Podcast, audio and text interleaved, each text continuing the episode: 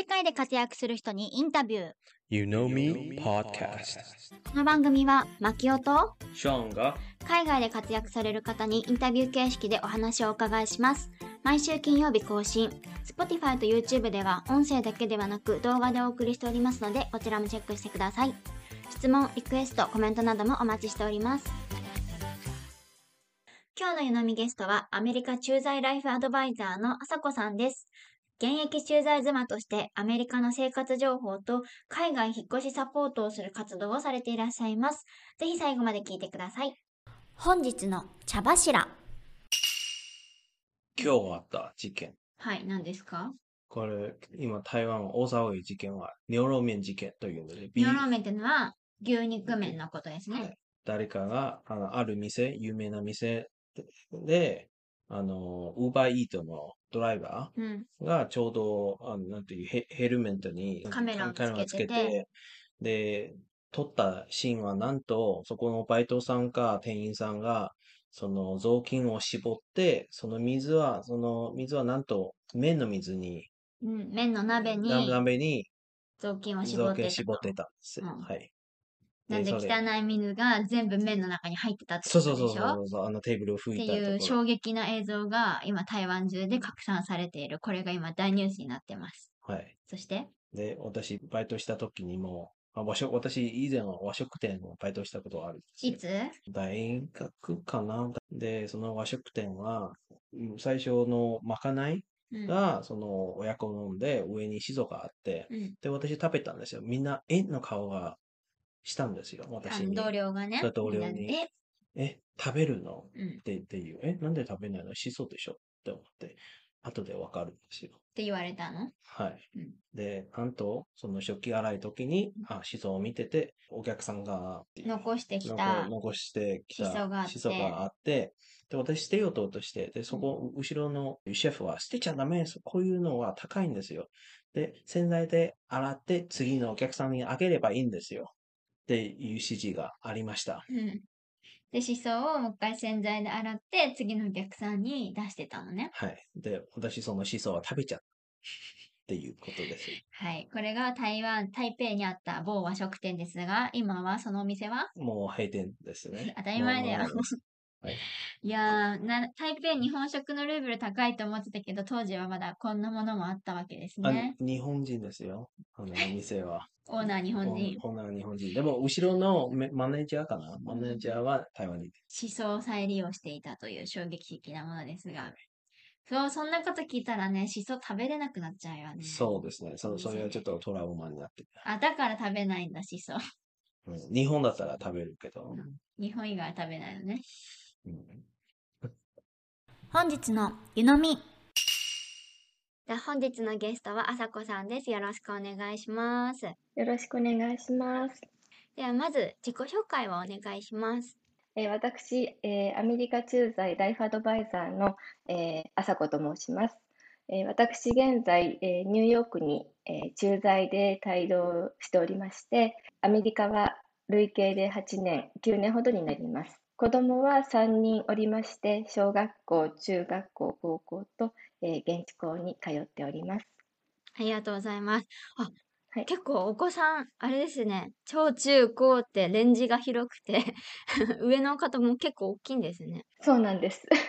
小中高って学校が違うとなんかイベントとかいろいろで、それもそれで大変そうですね。そうなんです。アメリカってメールが多いんですけれども、あの、うん各学校から、はい、メールが 送られてくるんですが、どこの学校のどの情報だろうって わからなくなることが多いです。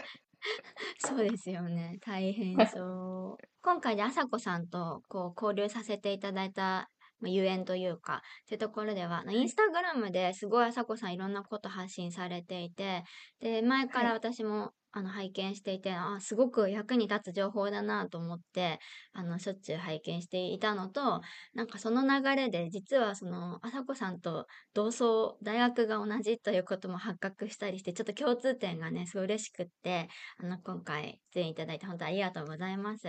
こちらこそありがとうございます。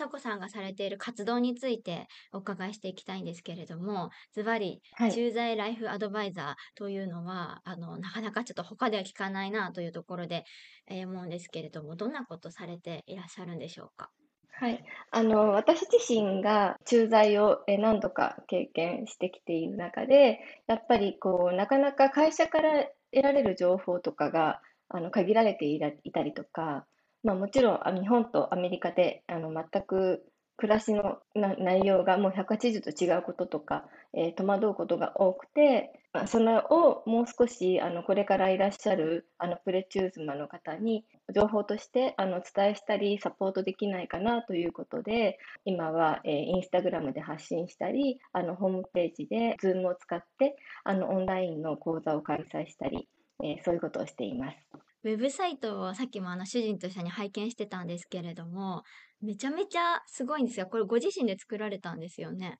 はい、そうです。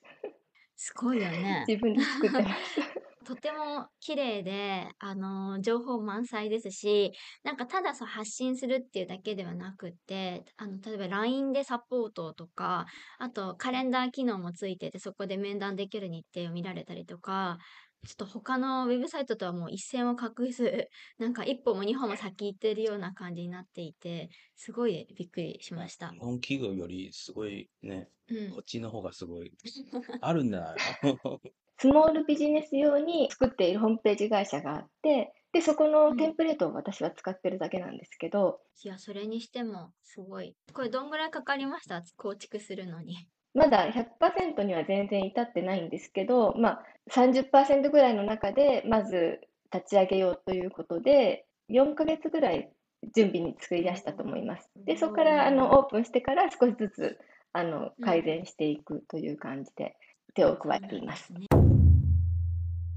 プロフィールに朝子さんの資格が書かれていて、そこにライフオーガナイザー、クローゼットオーガナイザーみたいなこと書かれていたんですけれども、これ見ただけで、え、なんだろう、これなんかこんまり？みたいな、そういうのをこうい思っちゃうんですけど、これって一体何なんですか？こんまりさんのやっていることとはとっても似ているところで、あの、うん。実は日本って、あの、か片付けの資格って大体30団体ぐらいあるって言われていて、そんなに？で、はい。そうなんですよ。そう、な、日本人ってすっごい片付けに悩む民族というか、国民性。が、あの、すごいそこに現れてると思うんですけれども、それでその中の一つが、あライフオーガナイザー協会というところがあって、で、あの、私はそこで、私もその日本と海外の、あの、引っ越しを経験した中で、一時的に片付けられない状態に陥ってしまって、で、私自身が、あの、片付けサービスを、えーお願いしたという経験があるんですけど、で、そのことで、ちょっともう少し深く学びようと思って、そのライフオーガナイザーの資格を取りました。ライフオーガナイザーっていうのは、整理整頓をしてあげるっていうことでいいんですか？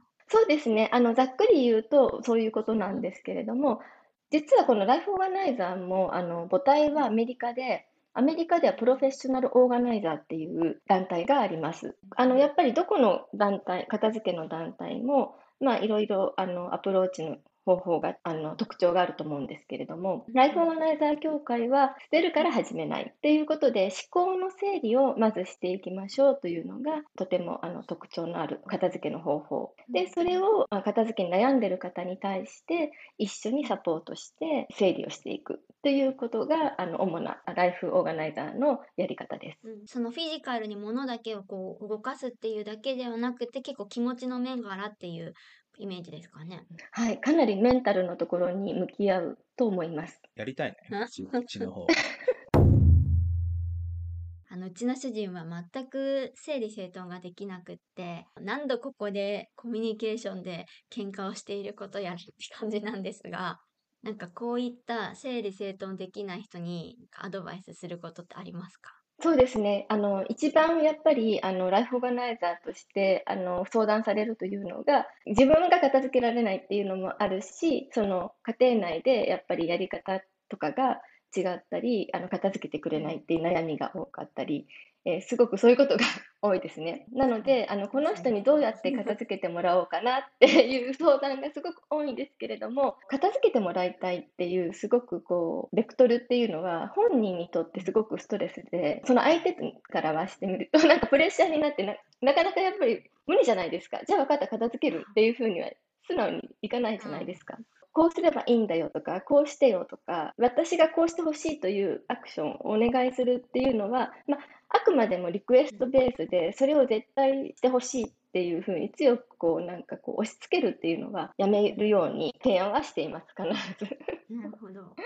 でも押し付けなかったら、い一生、あ整理整頓されないんですけど、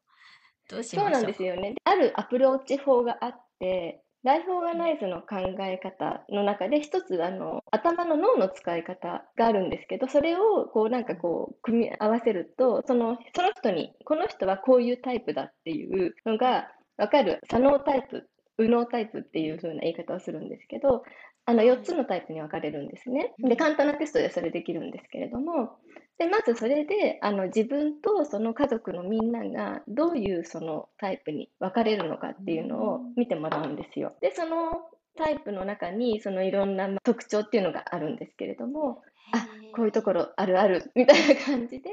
で、そうするとやっぱり、り噛み合わないのは仕方ないよねっていうことで、で、じゃあその人に合った片付け方法はどういうことなのかなっていうことを、えー見つけていくっていう感じで進めていきます。面白い。なんかその、その人に合ったタイプが見極められるってことなんですね。そうですね。それは一つの、まあ、案というか、ガイドラインではあるんですけれども、まあ、そこからうんまたさらにその思考の整理を始める、あの、していくっていう中で、実際にどういうことに困っているとか、なぜできないっていうそのえ理由をあの探っていったりとか、個人個人の考え方に、まあ、アプローチして、え見つけていくっていう感じですね。やった方がいいよ、これ。やりましょうよ。駐在の、えー方のサポートの中でもすごくあの面白いなと思ったのがやっぱり駐在でお引っ越しをされるについて、はいもうお引っ越しのこそういった時のコツとかそういうのもあるんですか？はい、すごくあります。やっぱりこれも、あの、私が1回目の海外駐在に初めて出た時の引っ越しと、2回目に引っ越した時っていうのが、片付けの資格を得てからの、えー引っ越しだったので、自分の中でこんなにもその片付けの学びがあると違うんだ。あとは、まあ、片付けの資格を得たことで、ある程度、あの、家の中を整理整頓している状態にはなっていたんですけれども、まあ、そういうあの家の中が片付いた状態での海外引っ越しって本当にすごくいろいろやることが多くて大変なんですけど、まあ、その時に家が片付いてるとこんなにも楽、しかもまあ思考の整理もきちんとするっていうので、まあ、自分の中で結構、まあ、明確に判断がしやすくなっていたっていうのがうん特に印象的だったんですね。すごく私できたっていう感じになって、海外引っ越しのコツっていうのはいろいろご案内してます。それも、うんじゃあさっきあのウェブサイトとかに行ってその講座を受けたりとか面談をする中で教えていただけるっていう流れですか？はい、そうですね。うん。実際私たちも、えーいつだ？3月だっけ？2月とかにアメリカからね台湾に、まあ、移ったわけなんですけれども大変だったよね引っ越しね、もう私が全くその引っ越しの経験がないので、えーその準備が追いついてなくって多分2日前ぐらいから 始めたよね 引っ越しの2日前とか3日前ぐらいから始めちゃったもんだからもう夜通しですよ。もう寝ないでずっとやるみたいな状況になっちゃって、なんでもっと早く始めなかったんだ、だったよね。こういう人多いじゃないですか。きっとあの多いと思います。やっぱりあと、まあ、やりたくないなって気持ちも先に来ちゃうじゃないですか。いっかみたいな感じにも、ね、なってしまいますよね、人間の。あの理想は引っ越しのどのぐらい前から始めるのが良かったんですかね？どうでしょう、なんかあのー駐在の場合は、会社がね、負担してくれるっていうことで、うん引っ越しの回数があの何回かに分かれるとか、まあ、いろいろあるんですね。なので、まずはやっぱりあの駐在が決まった時に、自分がいつあの渡米するのか、まあ、本帰国もあるんですけど、それがあの分かった時点で、やっぱりスケジュールを決めて、で、いつっていうのを決めるっていうのが理想ではあると思います。急に帰らなきゃいけないって人もいるので、ちょっと難しいと思うんですけど、それ考えると、見積もりとか考えると、やっぱり3ヶ月前ぐらいが、まあ、遅くても連絡とか、ね、うん、できるといいかなと思います。そう、3ヶ月あったら、すごい気持ちもだいぶ違いますよね。そうですね。うん、ダメだよ、その3日前からじゃん。こちら、専門家がいらっしゃるので、あの、引っ越しする前に相談しましょう。うね。ね ウェブサイトとか、こういうサービスを提供するのきっかけは何でしょう？えっと、やっぱり私自身がその本当に1回目はの駐在位置を、えー、5年ぐらいいたんですけれども、すごい1年目が苦しかったっていう記憶がもうすごい強いんですね。引っ越しは、まあ、とりあえずなんとかはなるんですけれども、まあ、1回目やって2回目経験してっていうので、あれって思って、まあ知らなくてもいいことかもしれないけど、知っておくとやっぱりいいこともいっぱいあるでもそういうのは世間には情報として出てない。だから私はなんかこれは伝えられる人かなってちょっと思ったことがあって、2回目の駐在が始まった時に、あのインスタグラムであのちょっと発信をし始め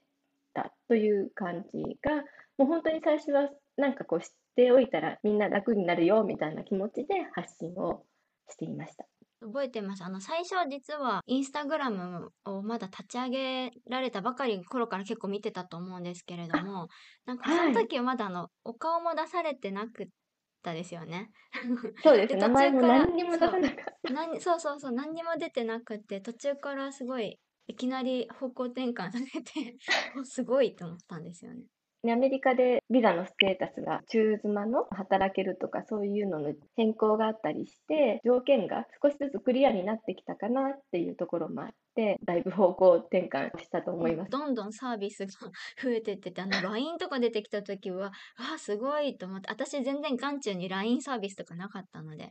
今こういうのもあるのかと思ってびっくりしました。こういろんな媒体をちょっとこれもやっぱり整理しなきゃいけないなと思っています。なるほどね。これからね、また今新学期も始まりそうなタイミングですけど、駐在をしようとしている方に何かアドバイスありますか？私のインスタグラムとかを見てくださってる方、山清さんのは、あのアメリカがまあ多いかなと思うんですけれども、あのまあもちろんアメリカだけではなく、海外に行くって決まった時点で、やっぱりあの日本とあの海外の暮らしって当たり前ですけど全然違う分し、最初ってなかなかこの助け合える仲間とか家族親戚が、まあ、いないと思うんですね。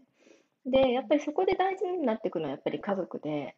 でその家族の中であのやっぱりこう助け合って話し合って何かを決めていく必要があるんですけれどもあの、その時に結構、あの、私自身もそうだったんですけど、まあ、夫がちょっと駐在でさあの準備で忙しそうだから、まあ、私の方でやればいいかなとか、まあ、なんか相談しないで決めたりとか、そうするとだんだんなんかこう話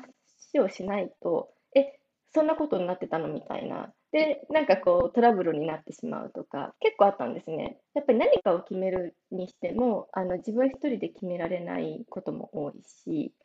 その時に家族の中で話し合いっていうのを、まあ、絶対にあのしてほしいなって思うようになりました。何を大切にしてこのアメリカ生活、あの海外生活を過ごしていくのか、それを本質的にあの抑えていないと、家探しだったりとか、まあ、お子様がいらっしゃる時に学校選びだったりとか、もう本当に一つ一つ何かを決めるにしても、あの自分たちの基準はどこにあるのかっていうのがお互いの価値をきちんと理解しているっていうことで割と物事の決め方がスムーズになることが多いと思うし大きなトラブルに発展しないことが多いなと感じています。だからぜひあの話し合いをして、はい、あの優先順位を決める何が大事なのかをしっかりと見極めるっていうことはしてほしいと思っています。本当大事なことですね。コミュニケーションでちょっとそこがずれちゃうとね、やっぱ価値観がすり合わないとかってトラブルになっちゃいますもんね。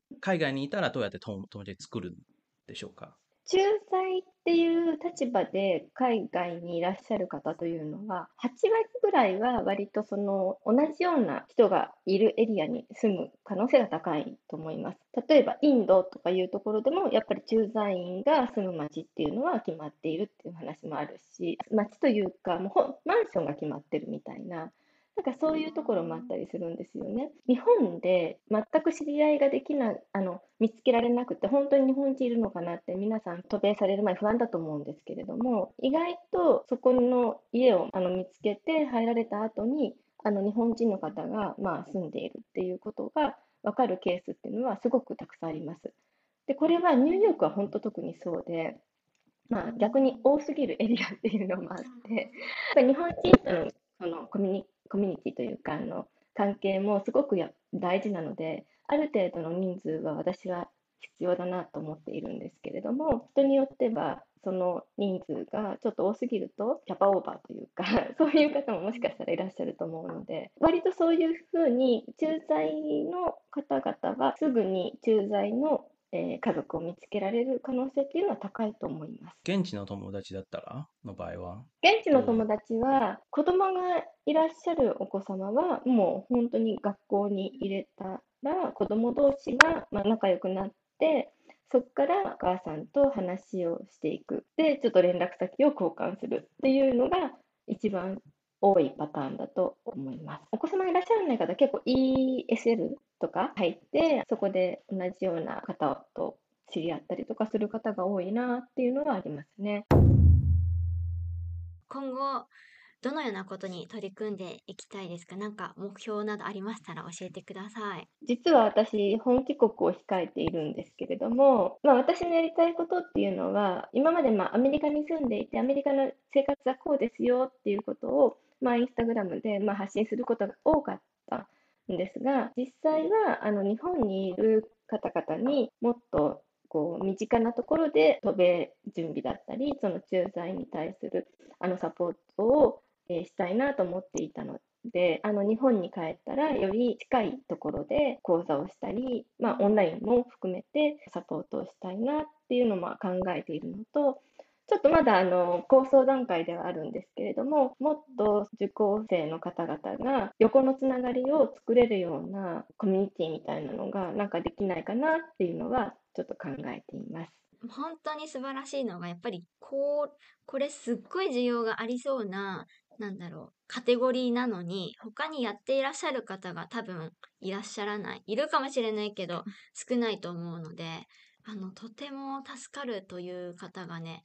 いる、たくさんいるし、今後も増え続ける であろうというところで、あの、本当素晴らしい、まあ、サービスだなというふうに思ってて、先ほども申したように、そのウェブサイトに行って、これから駐在するわって方は、そのあさこさんのところから、まあ、トゥードゥチェックリストとかね、そういうのも、あの、登録するといただけるというか、そういう流れですよね。あ、そうですね。少し古いあのリストに今なっちゃってて、あのコロナのところとかも少し入ってはいるんですけれども、プレゼントっていう形で皆さんに差し上げているので。いいですか、無料でって思うけど。今だけかもしれないです。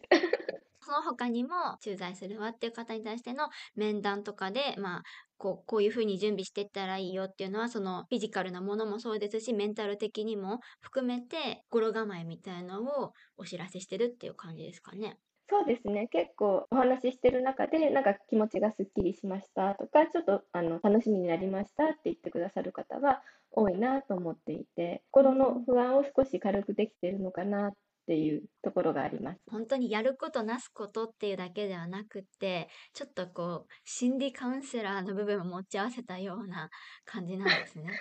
心理学とかそあのすごく持ってるわけではないんですけれども、やっぱり人とあの話すってことで人間ってやっぱり落ち着くとかあの共感してもらって共感してくれる方っていうのは結構必要だしその誰に共感してもらえるかっていうのもすごく大事だと思っていて。となるとやっぱりあの同じような状況を経験した人があの、まあ、話を聞いてくれて、共感してくれるっていうだけで、あの、多分それだけだと思うんですけど、存在としては意義があるのかなと、ちょっと思います。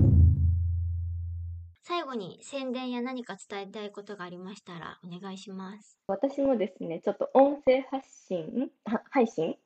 にトライをしたんですね。まだ5月に始めたばかりなんですけれども、私はスタンド FM というラジオアプリっていうんですか、あの音声配信アプリを使っていて、ちょっとそこでですね、インスタグラムって、正直結構投稿を作るのに時間がかかるんですけれども。で、しかもちょっと文字数とかがやっぱり限られているので、伝えたいことが、こういうこともあるんだけどっていう、なんかこう、さらりと流しても欲しいんだけど、ちょっと入れておきたいみたいな、そういう情報がなかなか入れられないこともあっ、本帰国に向けて少し私が自身が投稿を作る余裕がないので、あ、じゃあちょっと音声配信で今までさらりと流してたところをやってみようかなと思って発信を始めてみました。そこは特にあのアメリカ生活だったり、渡米に向けてこういうところが日本と違うよみたいなところをお話し今しているので、これから渡米される方にぜひ聞いていただけたら嬉しいなと思っています。拝聴しましたが、あの、すごくあの、長すぎず、短すぎず、あの、適度な長さなので、なんかのついでとか、あの、家事をしながらとかでも聞きやすいんじゃないかなと思うので、あの、ぜひ聞いてほしいなと。スタンド FM ってアプリなので、それアプリをスマホにダウンロードして、そこから聞けるっていう感じですよね。そうですね。あとはバックグラウンド再生っていうんでしたっけ？なんかそれが必要でなければ、ブラウザーからも聞けるみたいなので、はい、アプリ入れてなくても、アプリ入れると多分会員登録じゃないけど、なんか ID 入れたりするんですかね。多分ブラウザーだと何もしないで聞けるんじゃないかなとそうな思います。んですね。じゃあパソコンからはいでも、はい、ぜひという感じで、お手軽なところから皆さんにね、このあそこさんの情報を共有していただいているので、あの皆さんでシェアできたらいいなというふうに思いますけれども。他何かお伝えしたいこととか、あの、ありますか？音声配信もそうですけれども、ちょっと帰国が落ち着いたら、9月ぐらいからは日本であの講座を開催、あの再開して、まあ、できたらね、対面とかもしたいなと考えているので、ぜひホームページ見てくだあのいただいたり、インスタフォローしていただいて、インスタが一番新しい情報があの発信されるので、あのぜひフォローしてもらえたら嬉しいです。すべて私のこの音声の概要欄に URL などは貼っておきたいと思います。え、あさこさんご帰国はいいつの予定なんですか？あの6月の末です。もう1今月末ヶ月切ってるんですはいね。そこから日本のどどちらに帰られる予定なんですか？えっと、東京です。じゃあえきっと需要もっと 多いかもしれない。対面でお願いしますなんて人も結構いるかもしれないですね。ね、どうだろう。なんかそういう方もね、いらっしゃればいいなと。今日のゲストはあさこさんでした。どうもありがとうございました。ありがとうございました。当番組へのゲスト出演希望募集中です。次戦多戦問いません。概要欄のリンクからご応募お待ちしております。ゆのみポッドキャストはウェブサイト、各 SNS を運営しておりますので、ぜひこちらもチェックお願いします。それでは次のエピソードをお楽しみに。